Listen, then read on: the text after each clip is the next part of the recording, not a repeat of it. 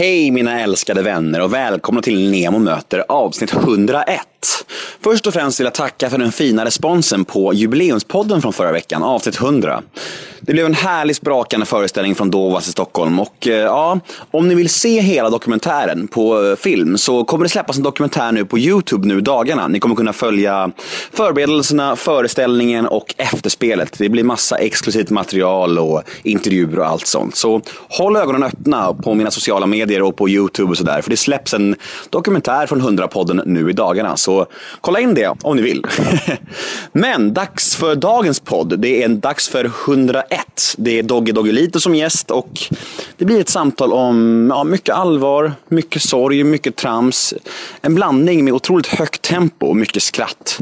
Vi pratar Latin Kings, vi pratar reklam och ja, det var ett fint samtal i Dogges bil faktiskt, av alla ställen. Lite kul. Eh, jag heter Nemo Hedén på Twitter och Instagram. Hashtaggen är NEMOMÖTER. In och gilla oss på Facebook, Nemo möter en vän. Har du några synpunkter eller feedback på podden eller förfrågningar eller vad som helst, skicka dem till nemohedén gmail.com. Podden presenteras i samarbete med Radio Play. Men nog om mig. Nu är det dags för avsnitt 101 av Nemo möter en vän. Gäst Dogge Doggelito. Rulla jingeln. Nemo är en kändis, den största som vi har. Nu ska han snacka med en kändis och göra honom glad. Yeah! Det är Nemo är en kändis, den största som vi har. Nu ska han snacka otroligt. med en kändis känd. och göra honom glad. Yeah! Hur fan, eh, hur är läget? Superbra faktiskt. Ja. Perfekt med mig alltså. Ja, vad schysst. Fan vad fitt du ser ut. Du ser vältränad ut. Ja, jag tränar eh, varje dag minst en timme. Är det sant? Ja. Ja, men när jag såg dig på bilderna så, då var du ganska stor. Lite tjock. Absolut, Får, jag var får, på- får man säga tjock? Ja, ja absolut. Jag var på väg mot eh, åt- 95 kilo. Jag eh, eh, kom från en, det hade hänt så jävla mycket i mitt liv alltså. Så, men sista var som det var en skilsmässa. Jag var ihop med en tjej fyra år, fick två barn och sen var det fyra år för att bli av med henne typ. Så skitjobbigt situation med barn och rättegångar och allting. Så att, eh, jag vet någonstans där på vägen så började jag äta massa skit bara liksom. Drack mycket och mycket socker, mycket Red Bull, mycket chipsar, mycket godis och liksom glömde bort mig själv. Och bara svullnade upp typ. Och eh, sen en dag så gick jag upp för en trappa och bara pff, blev helt trött liksom. Och bara pff, shit vad är det? Jag kan inte, kan inte fortsätta så här. Och eh, grejen var att eh, jag har ju tränat hela livet. Spelat elit, jag boxas elit, jag spelar handboll elit, spelar innebandy elit. Alltid liksom nära till träning, inget problem. Och sen eh, började jag rappa elit också. Men eh, de här sista åren, det var... Det, Det var inte elit längre. Nej, det var inte elit längre. Så det blev dags att eh, ta tag i det. Och då, precis då kom det ett erbjudande om jag... För uh, gymgrossisten hade sett att jag hade blivit lite tjock och frågade mig om jag ville vara med i ett projekt. Mm. Där jag kunde bevisa att man kan gå ner på tre månader ganska snabbt. Mm. Eh, 10 kilo. Och jag bara perfekt sådär. Så jag hoppade på det och eh, på tre månader så gick jag ner 21 kilo. Så det var skitkul. Mm. Fan, jag känner igen det här så väl. För att jag har ju, som jag sa till dig in- innan i bilen, jag blev ju drogfri för, för 13 månader sedan. Mm. Och då började jag käka massa godis också. Du vet, Man bytte ju ut det liksom. Jag bytte ut det till godis och fet mat och sådär. Och gick upp Exakt. typ när du 10-15 slut- kilo. Exakt, när du slutar droga då börjar du ju äta mera för att drogerna gör ju att du är mätt hela tiden. Eller du är inte hungrig, Mm, nej. du känner ingen hunger så du går ju runt och...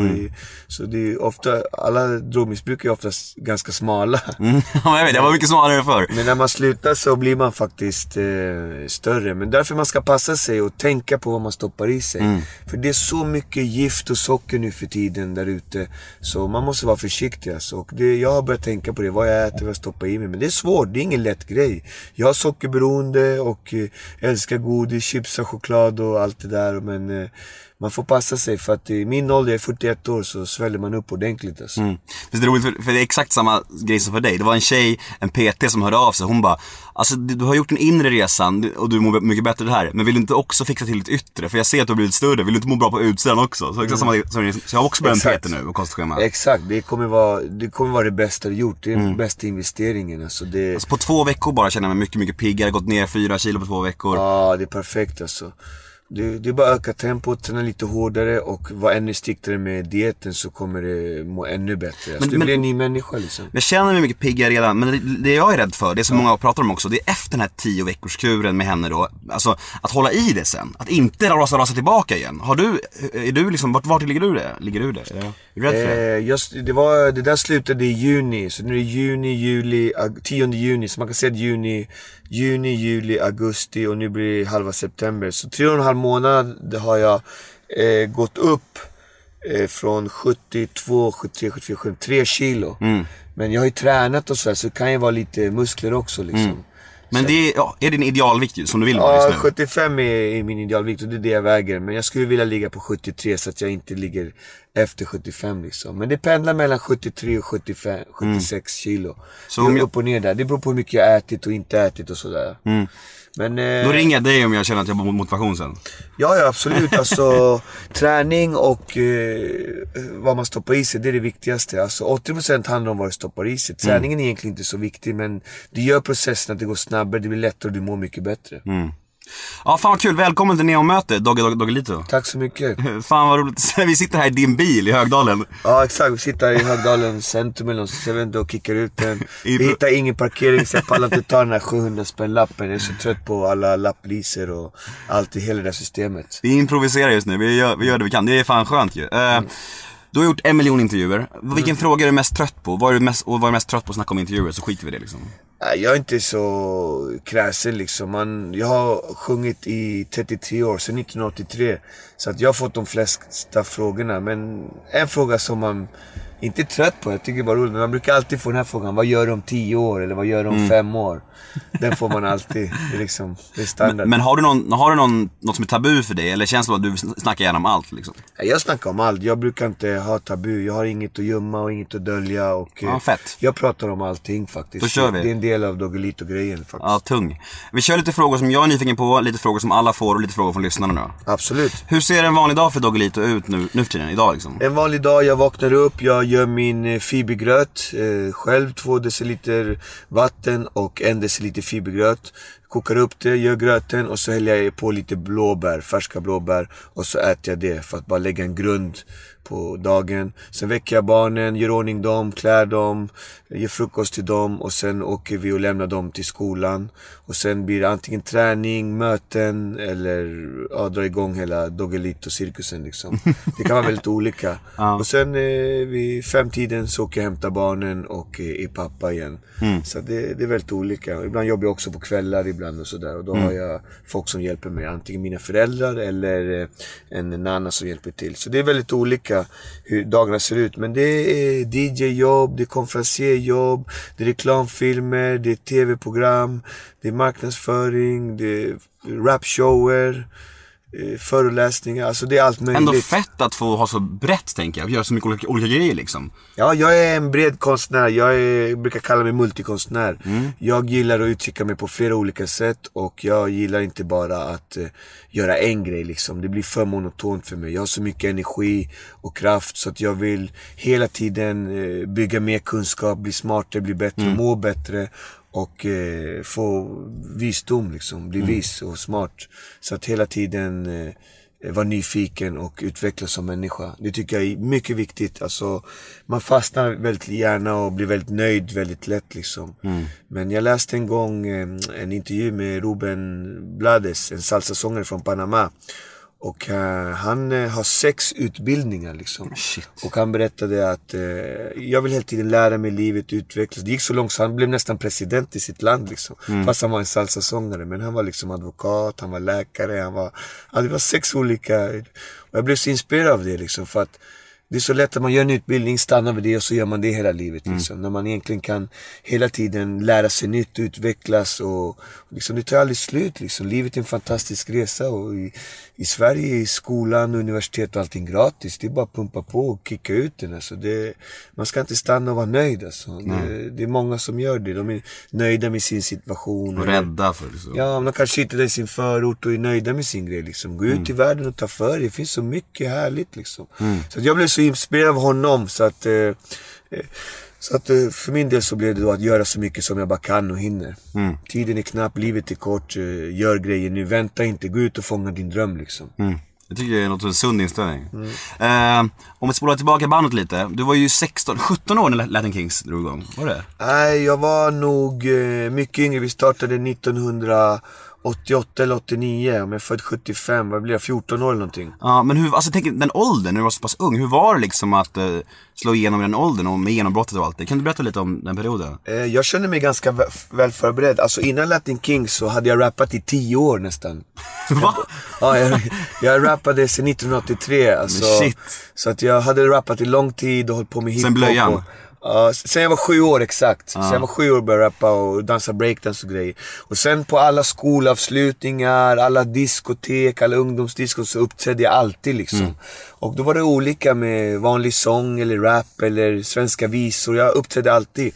Sen när rap kom, när jag var åtta år, då hade den stått på scen så mycket. Så jag var ju den av de ungarna som vågade stå på scen. Så det var inte så stor grej. Så jag visste att när jag blir stor ska jag bli sångare liksom. Sen att det blev rappare, det var jag inte helt hundra på. Jag ville bli som mina idoler Hector Lavoe och Frankie Ruiz och salsasångarna från min pappas land Venezuela. Men då blev det istället eh, rap när det kom på 80-talet. Och så blev jag rappare. Hade, hade du några rap-förebilder då? Var det så Beastie Boys och såna här då eller? Nej nej, de Beast Boys kom mycket. Det var, jag gillade Randy MC tycker jag var, de var stora idoler. Public Enemy tyckte man var stenhårda. Eh, NWA. NWA var ju kanon när de kom 88. Det var ju Say hello to a new era of mental health care.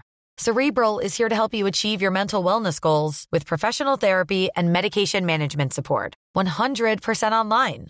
You'll experience the all new Cerebral Way, an innovative approach to mental wellness designed around you. You'll get a personalized treatment plan from a therapist, prescriber, or both in a safe and judgment free space. Your cerebral therapist or prescriber will outline a customized plan with clear milestones along the way so you can get to feeling your best. With Cerebral, you're not alone in your mental health journey. We're here to empower you to live a fulfilling life. So take that first step towards a brighter future and sign up today at cerebral.com slash podcast and use code ACAST to get 15% off your first month. Offer only valid on monthly plans. Other exclusions may apply. Offer ends July 31st, 2024. See site for details. Hey, I'm Ryan Reynolds. Recently, I asked Mint Mobile's legal team if big wireless companies are allowed to raise prices due to inflation. They said yes. And then when I asked if raising prices technically violates those onerous two year contracts, they said, What the f are you talking about, you insane Hollywood ass? F- So to recap, we're cutting the price of Mint Unlimited from $30 a month to just $15 a month. Give it a try at mintmobile.com slash switch. $45 upfront for three months plus taxes and fees. Promo rate for new customers for limited time. Unlimited more than 40 gigabytes per month. Slows. Full terms at mintmobile.com. kanonplatta liksom som mm. de släppte. Man var ju, det var helt, något helt nytt sound, ny mm. grej. Det var, det var stort alltså. Rappen var ju på sin topp tyckte jag då liksom. Och, och sen kom ju hela 90-talet kom ju schysst rapmusik. Så att man växte upp med det och det, det kändes faktiskt härligt att få hålla på med sin eh, hobby liksom. Jävla ynnest. Ja, alltså, jag brukar säga att jag önskar alla ungdomar att eh, få göra sin dröm samtidigt som man är ung och drömmer drömmen. Det fick jag göra. Det var, det var väldigt häftigt faktiskt. Min vän, eh, min vän Jossan var ju manager back then. Mm, yes. Alltså, hon har skvallrat om att det var rätt stökigt på den tiden. Levde du och övade mycket hårt eller? Ja, alltså, jag kommer från förorten, existensminimum, skilda föräldrar och växte upp på Albyvägen, Alby centrum och eh, Råmansbacken och alla de här tuffa gatorna i Alby, Domarbacken. Och eh, det, det var tuffa kvarter med många människor som hade tufft ekonomiskt eller de kanske hade föräldrar som var missbrukare eller fattiga eller socialfall. Alla hade väldigt olika, men alla hade knapert på något sätt liksom. Så att det, det blev ju att när man, det var ju våran värld alltså. Vi, vi, vi var ganska tuffa när vi var små och sådär och eh, jag önskar aldrig någon att ha det. Fanns mycket kärlek och det liksom, det var inte problem med det men det var tufft liksom ekonomiskt. Så när vi kom ut från Alby och träffade Jossan och fick bo på fina hotell och fick resa hela Sverige, det var ju liksom som att komma ut i hela världen liksom. Så då röjde vi ordentligt. Var, var det, alltså ser du tillbaka på den tiden som att det var en kul tid liksom? Ja, det var en fantastisk tid. Alltså som jag sa att få ha en dröm att vara en stjärna och rappare när du är ung. Mm. Och du är det när du är ung. Det, är liksom, det skulle jag önska alla ungdomar fick göra för man lär sig så himla mycket av det. Man Mm. växer så mycket som person och ibland kan jag se i- 30-35-åringar idag som drömmer om att bli rappare liksom. Mm. Och då tänker jag såhär, shit stackars liksom. Han är redan 35 år och han drömmer om fortfarande att bli rappare. Mm. Och jag fick göra det när jag var 14 år liksom. Och jag har redan liksom gjort det där. Så det känns väldigt skönt att eh, jag fick göra det. Och samtidigt som jag tycker synd om den här personen som ska vara rappare nu helt plötsligt liksom.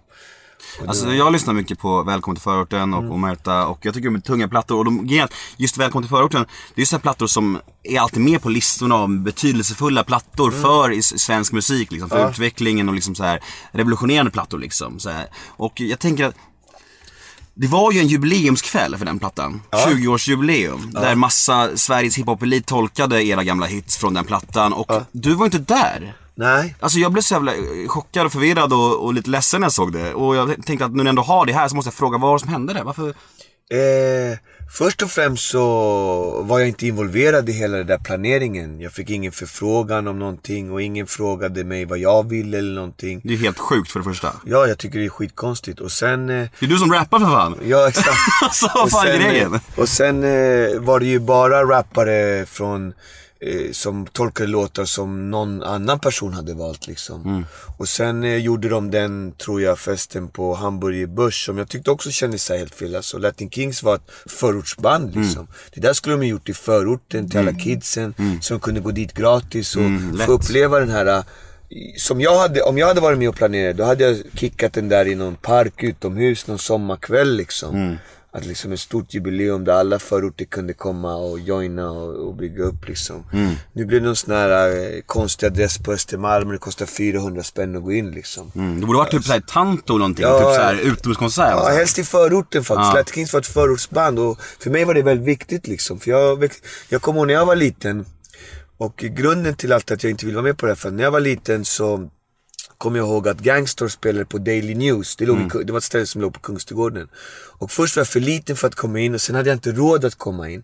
Så att jag stod hela konserten utanför på ett fönster i regnet, det regnade också. Och tittade in och såg Guru Premier göra sin show. Och på den dagen önskade jag att hoppas en dag att jag får stå på scenen som Guru och rappa på något fint ställe. Och eh, när jag tänker tillbaka på det så är det de killarna som var som jag som man vill ge det här.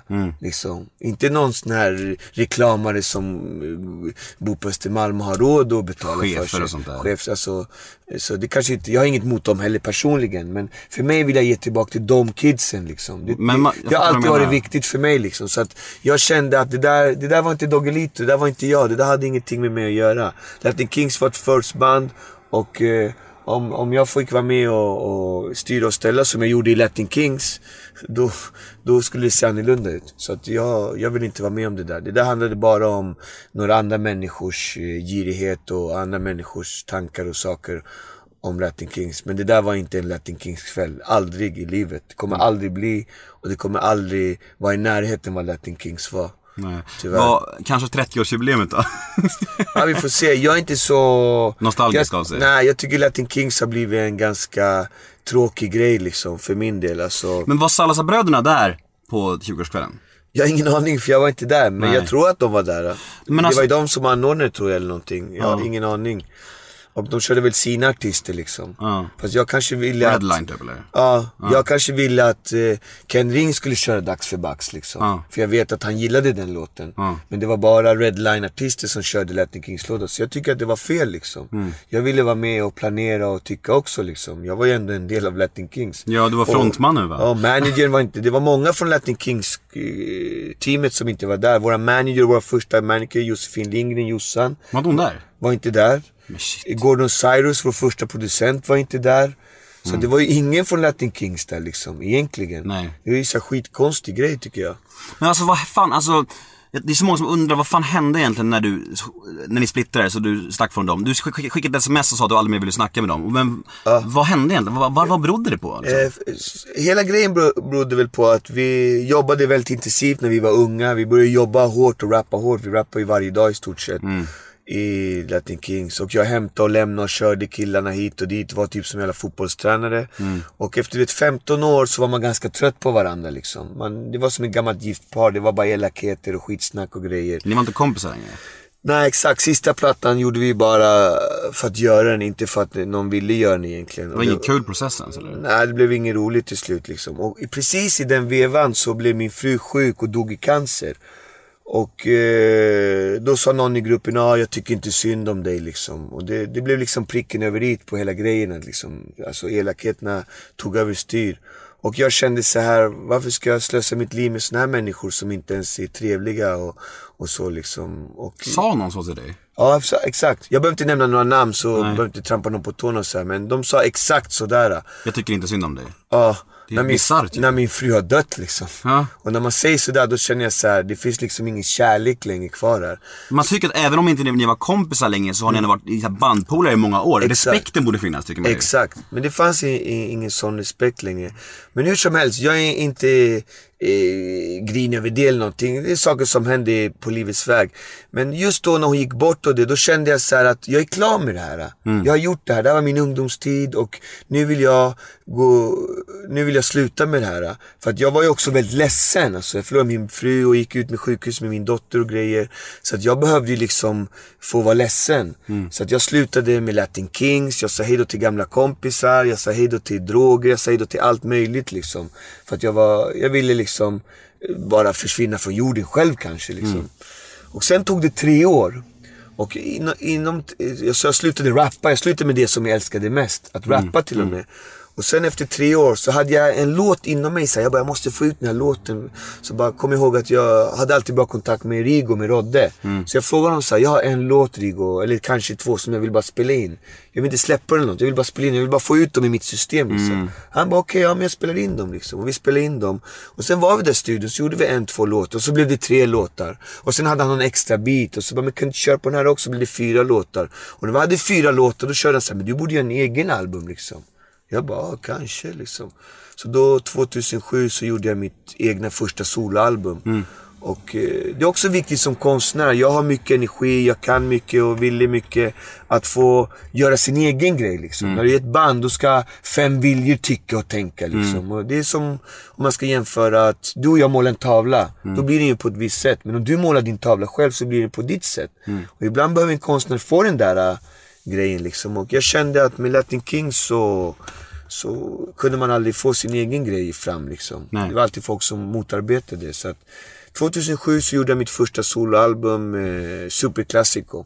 Och det var då jag började med nya Doggy liksom och köra min grej liksom. Och det har jag gjort sedan 2007.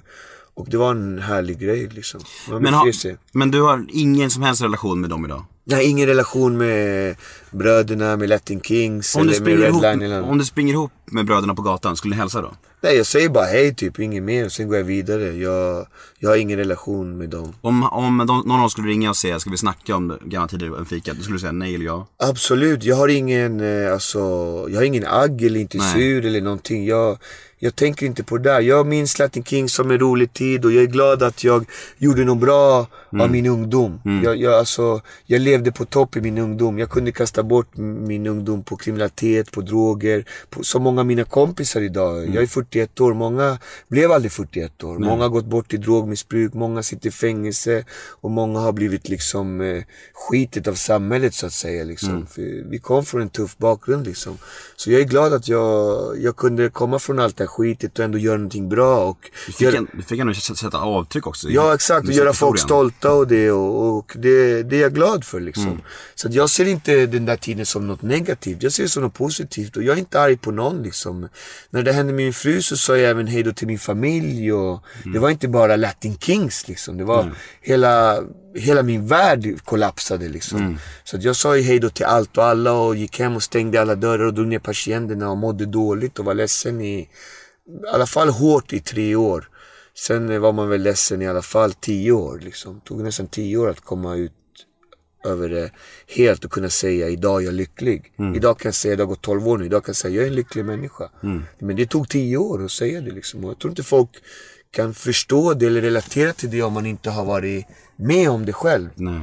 Liksom. Men det, Jag, tänkte fråga om det, men du har säkert fått den frågan en miljon gånger. Kör. Det här med att förlora sin fru liksom. Hur går man vidare och alltså, hur, tänker du på henne än idag ibland? Ja, faktiskt. Det, desto äldre man blir så tänker man att shit, man skulle ha en sån fru som man hade. Hon var ju rätt bra. Alltså, Var hon grym eller?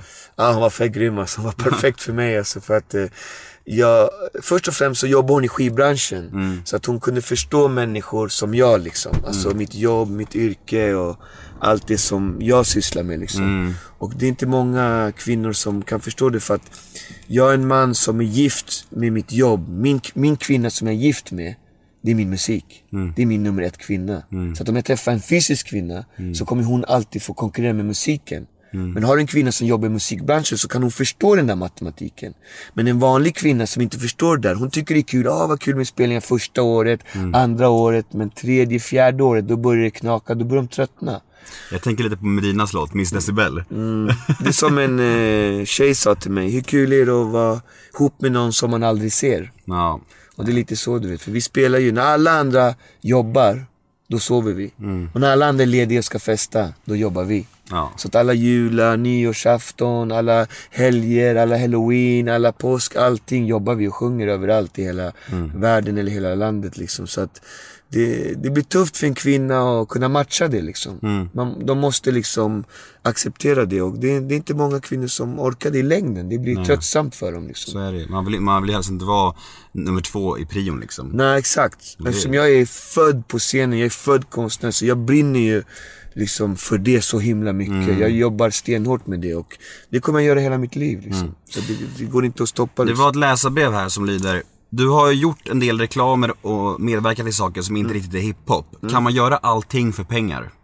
Absolut, jag tycker det är trist att eh, det har blivit någon sån här eh, tråkig fråga. Men alla människor gör reklamer. Alltså det finns ingen rappare som inte gör reklam. Du var typ först. Ja, jag var typ den första i Sverige. så jag- Trendsättare. Så jag fick ju ta all skit. Men när jag var liten var min idol Michael Jackson och han gjorde reklam för Pepsi till exempel. Så man, det, är- det, det är en cool grej. Men jag brukar säga i Sverige så tyckte de det var konstigt med reklamen. Men i förorten så älskar de min reklam. Så det är väldigt olika. Det var ett bevis för på att jag hade lyckats på riktigt liksom. Men eh, folk har väldigt olika syn på det där. Alltså, men jag bryr mig inte så mycket. Alltså, jag, jag är konstnär och jag gör också reklamfilmer. Varför ska jag inte göra det? Det är bra betalt och då kan jag ta de här pengarna och använda i min konst och göra ännu mer konst. Liksom.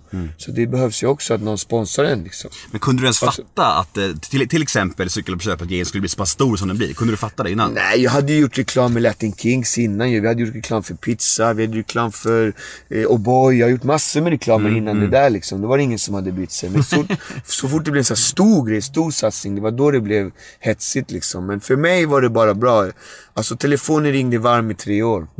Så att för mig var det guldläge. Men jag menar, jag tänker så här, måste man inte på något sätt kunna stå för det? Jag tänkte, om okej exempel, om Sverigedemokraterna hade sagt så du får 10 miljoner för att vara vår frontman, hade du gjort det då? Kanske inte eh, Sverigedemokraterna just för att de är politiska. Politiska brukar man vara, ha lite försiktig. Alltså jag är artist. Jag är inte politiker. Nej. Så man kan inte göra vad som helst men man kan göra reklam liksom för ganska mycket utan att det, tycker jag för min del. Jag, har, Ja, alltså, ja, jag, en- jag, jag håller med. det är en del av mitt jobb liksom. Det är en del av att vara artist liksom. Att göra reklam också. Alltså det, det är så vi lever liksom. Och framförallt utvecklingen som sker, alltså nästan alla gör reklam på Twitter, Ja, ja. Instagram, Ja, överallt. Alla gör reklam. Det Ja. finns ingen... Och alla, alla lever på annonser och allt sånt där liksom. Så det är bara liksom, det är helt rimligt tycker jag. Eh, Ja, varför ska jag få så mycket själv för att jag gör reklam? Det är för att eh, jag är från förorten och, och, och jag ska inte få göra reklam. Men vadå, alla gör reklam. Alla rappare i Sverige har gjort reklam. Alltså det är bara töntig diskussion liksom. Hörru, låten Haffagus, vad är bakgrunden och tanken där? Vilken låt är det? Haffagus. Den här nya Ja. eller? Som jag gjorde med... Alltså Alltså, jag grejen... garvade så mycket när jag såg den alltså. Aha, det var en, eh, det var en producent som hette Rasmus Gozzi, Ja. eh, alltså nytt stjärnskott på himlen. Och Ja. han ringde mig och frågade om jag ville vara med och rappa på en beat som han hade gjort. Jag bara right. Och han bodde i Uppsala. Vart är, vi, är, det, är det i Magaluf på videon? Är det det? Eller vart är det? Ja, vi är i Magaluf. Vi åkte dit. Så jävla kungar alltså. Jag äl- älskar en video alltså. Ja, vi åkte dit, så, så, så gjorde vi låten och han bara den blir så jävla grym, vi måste göra en video. Så sa de så här, men fan vi kan inte göra en video typ i Uppsala eller Botkyrka. Vi Du bara, måste, nej det är Magaluf. vi måste åka till Magaluf, det är en sån låt och så, vi måste göra videon där liksom. Haffade du någon Gustav då? Så vi åkte, ja vi hade hur mycket gussar som helst. Alltså, du ser på videon. Ja, alltså. Det var ju bara gussar i hela jävla Magaluf. Det var så mycket gussar. Och det roliga var att jag var typ äldst. Jag är Ja. 41 år. Jag är Ja, värsta ja, jag gubben. tänkte det, Jag är värsta gubben och brudarna var så här 19 år, 18 år, 21 år. Och jag sa till tjejerna så här. Jag bara, men eh, ni kan inte ragga på mig. Jag är lite för gammal liksom. Mm. De bara, nej vi skiter i Du bara ljuger. Du är säkert 28. Du ser ju Jag bara- satans ung ut jag man säga. Ja, tack så mycket. 32, 33. Ja, alltså jag tror den yngsta blev så raggad på mig, hon var 18 år. Jag bara, alltså det, det sa stopp för mig. Jag bara, det går inte du vet. Det kunde vara min dotter. Hon bara, jag skiter du är så jävla cool va. Och så bara, men det här är alkohol men det går inte liksom. Så det var, det var skitkul faktiskt för mig att få vara med ungdomarna och festa och röja och, och, eh, men jag träffade en lite äldre kärring sen som passade mera liksom, för min ålder. Men det var riktigt kul att vara i Magaluf. Det enda tråkiga var att vi gjorde videon, vi skulle ha sol och bad och det var mulet hela jävla videon. Aj, aj, aj. Men det gjorde ingenting, vi hade ändå våra badkläder på oss. Men där, eh, för att återknyta, återknyta till papparollen och och dig som pappa. Du verkar liksom vara det viktigaste i ditt liv. Och du har ju fyra barn. Ja, exakt. Alltså hur är du som farsa? Eh, Jag försöker vara en varierande farsa. Jag vet ju att jag har ett häftigt jobb. Alltså, alltså vi får ju åka runt och spela och sjunga. Som nu igår var med min dotter och fick sjunga på bröllop. Jag fick sjunga på en restaurang. Och min dotter följde med liksom. Och det är ändå ganska schysst jobb liksom. Hon kommer till restaurangen, de bjuder på mat. Hon får dricka vilken läsk hon vill. Och liksom de tar hand om henne. Och sen går vi till till ett bröllop och där får hon dansa och se magdansare. Och liksom, det är inte att jag står och jobbar och bygger hyllor på en fabrik liksom. Så det är väldigt roligt att jag kan ha det. Sen är, jobbar jag ju bara 40 minuter, en timme liksom. Sen är man ju klar.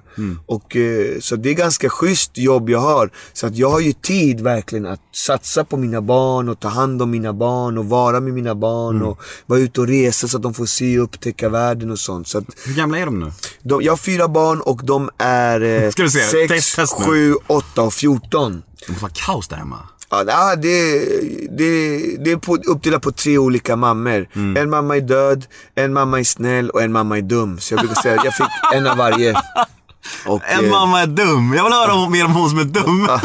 Så jag brukar säga att jag fick en av varje. Så brukar jag säga så här också. Barnen är lugna, det är mammorna som är jobbiga liksom. Ja.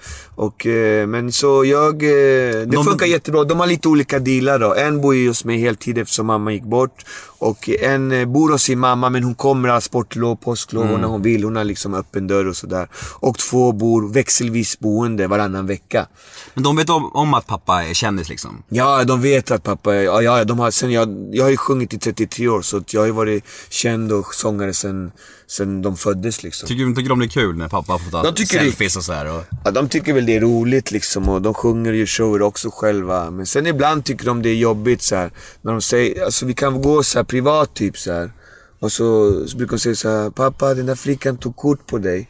Och då kanske vi har varit i en privat ställe i ICA-affär eller någonting. Och då ser man så här folk som tar kort sig i smyg. Och det tycker jag är lite ohyfsat. För jag är ganska öppen. Så här, vill du ta en selfie? Kom fram till mig och fråga liksom. Kan jag få ta en selfie med dig? Absolut, så kramar de, tar en selfie. Och så ringer vi med det. Men jag tycker keft de tar bilder så på avstånd när man är med familjen och barnen och sånt där. Liksom. Då är man ändå privat. Eller när man sitter på en restaurang och äter med barnen och så kommer de fram mitt i maten. Då tycker jag att man kan ta innan eller efter maten. Det tycker jag är det jobbigaste. Men annars är jag väldigt öppen, tycker inte alls det är jobbigt. Det är en del av mitt jobb och jag tar gärna selfies, skriver gärna autografer. För det är reklam för mig liksom. Så jag tycker det är jättebra. Inget problem med det. Är alla som känner igen dig snälla? Eller har du upplevt att folk är elaka och jävliga också? Nej, men alltså, som sångare så får vi se allt. Vi får se, glädje, vi får se svartsjuka, avundsjuka, ondska, g- glädje. Vi ser alla typer av... Människors eh, reaktioner blir så mycket, mycket starkare när du är sångare. Du ser det i ögonen och du märker hur de uppträder. Och avundsjukan är, är mycket mer påpasslig på lur när du är sångare. Men kan, Så du, det. kan, men kan du bli ledsen på riktigt om folk säger elaka saker? Tror du? Nej, jag, det berör inte mig eftersom jag har gjort det här så länge så jag vet att det är en del av mitt jobb. De känner ju inte mig som person. Men de flesta som börjar känna mig, De brukar alltid säga det här, men shit fan vad trevlig du är. Jag hade ingen aning om att du var så här trevlig. För att de har ju bara en bild från någon tidning eller någon Expressen-intervju eller någonting de har sett på TV. Så de bygger ju sin grundbild att känna mig på det bara de har fått genom media. Och det är ju oftast helt fel liksom. Eftersom det är mycket sensationsnyheter och sånt där liksom. Så att, eh, men många blir eh, överraskade och tycker att jag är schysst och snäll och bra och sådär. Du är, ingen, du är ingen sån här som eh, ringer upp typ så här, en re- restaurang och så bara ja ah, det är jag, Dogge Doggelito och så får du ett bord, nyttja ditt namn. Man brukar göra det eller? Absolut, men det får man göra hela tiden. Är det så? Ja, det måste man göra. Alltså, för att eh, man kan inte sitta vad som helst ibland. För att folk tar kort och man blir störd och det, det, tyvärr är människor, alla är inte så, men en del är väldigt så här eh, bara klumpiga tycker jag. Liksom. De kan komma fram och bara hej, jag sitter med mina barn och så kan de komma fram och liksom mitt i maten när vi har jättemysig stund. Och så ska de ta selfies och autografer. Och, och jag, jag har verkligen ingen problem med det, förstår du? Det är jättelugnt, jag ger det gärna. Men vissa stunder måste man kunna avgöra, ja men nu är han med sin familj, nu får han vara i fred. Vi kanske, han kanske går på toaletten eller någonting, eller när de äter klart är på väg, då kan vi få det liksom. Att man tänker sådär lite mera. En del tänker inte alls på det där liksom. Så det, det tycker jag är det sämsta. Och sen är det också så här, man kan gå förbi folk och så säger de ingenting. Men sen när man är 200 meter där borta, då bara äh, cykel på köpet och blir de skittuffa liksom. Och, Fan vad muppigt alltså. ja, det är så här, så här man bara okej. Så Okej, ibland brukar jag gå Head over to Hulu this March, where our new shows and movies will keep you streaming all month long. Catch the award winning movie Poor Things, starring Emma Stone, Mark Ruffalo, and Willem Dafoe. Check out the new documentary, Freaknik The Wildest Party Never Told, about the iconic Atlanta Street Party. And don't miss FX's Shogun, a reimagining of the epic tale, starring Anna Sawai. So, what are you waiting for? Go stream something new on Hulu. Tillbaka och bara, men varför sa du inget när jag gick förbi? Och då blir de så här helt tysta. Ja, ja. Du kan få en bild om du vill liksom. Och då blir de så här, du vet. Fan. Men, eh, jag, alltså. ja, men jag är så van så att jag har varit med så länge. Jag har ju sjungit sedan jag var sju år. Så jag vet att det tillhör jobbet också. Och som sagt, jag är väldigt öppen. Jag tar alla bilder de vill, alla autografer och allting. Det är helt okej. Mm. Fast jag gillar inte såna som går och smyger och tror att man inte ser att de fotas. Nej, jag. Mm. jag brukar säga så här, vi ser att du fotas. Jag tycker är synd. Du kan få en selfie. Du behöver inte gömma dig bakom hyllorna på Ica liksom. Det är okej.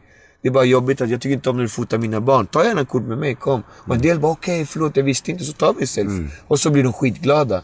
Men en del fortsätter förneka liksom. Mm. Nej, man bara okej, hejdå typ. Men vad fan, har du någon brud nu? Jag dejtar. Så jag har ingen- Mm. Tinder? Va? Nej, jag har inte Tinder. Jag skulle fixa Tinder, men jag tror inte det är så bra för mig heller. Det skulle explodera. Men eh, jag har dejtat lite och sådär. Och eh, Facebook-dejtat och Instagram-dejtat.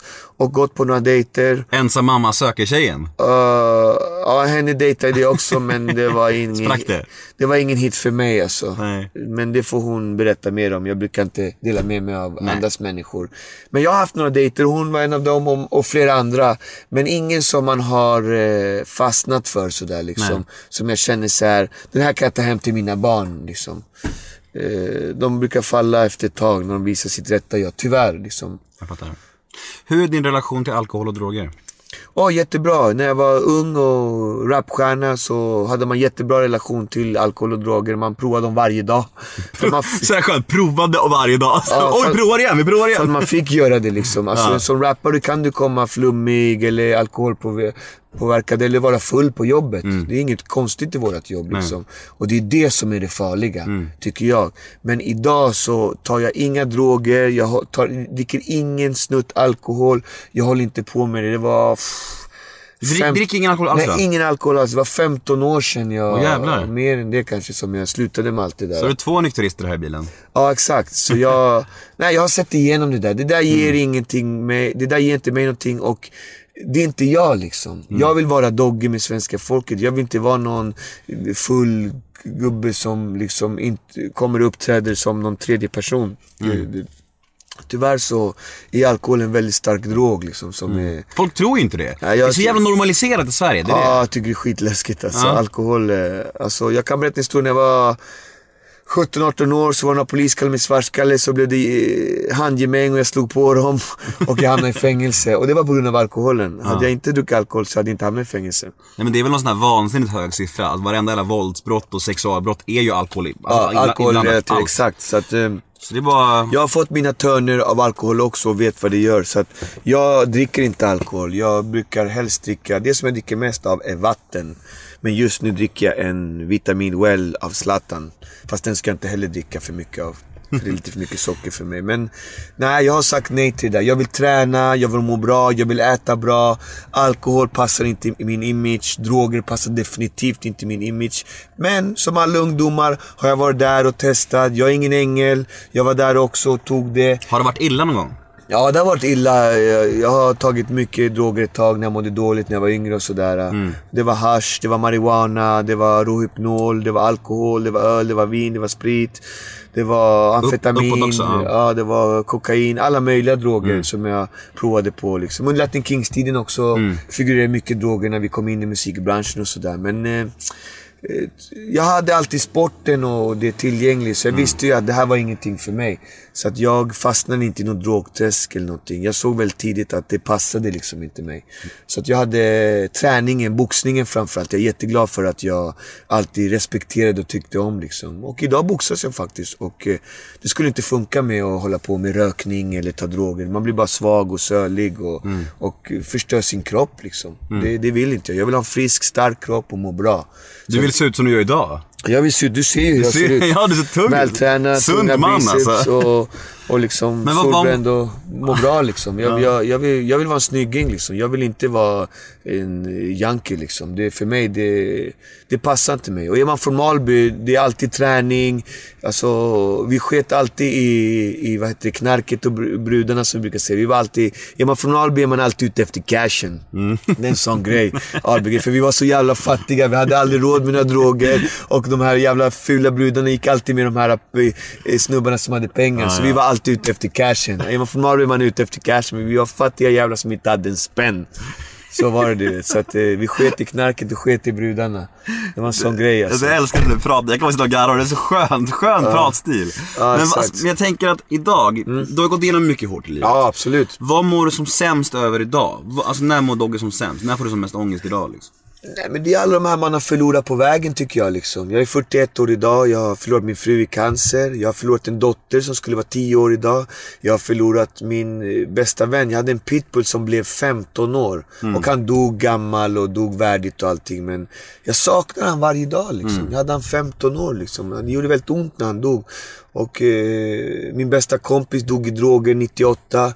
Alltså min bästa kompis som jag växte upp med liksom. Och, och vi, var, vi var vänner ända till slutet liksom. Det var inte samma om man hade en vän när man var ung och sen gick man skilda vägar. Alltså, han var med till slutet och så dog han av det drogskitet liksom. Och, Så jävla ovärdigt. Ja, så jävla Ovärt. keft liksom. Ja. Så jävla dumt. Waste alltså. Ja, man blir så jävla arg på honom liksom. Fan vad dum du är. Du, hade, du missar ju så jävla mycket grejer. Mm. Du skulle ju vara med nu och bara, vi skulle haft så jävla kul och...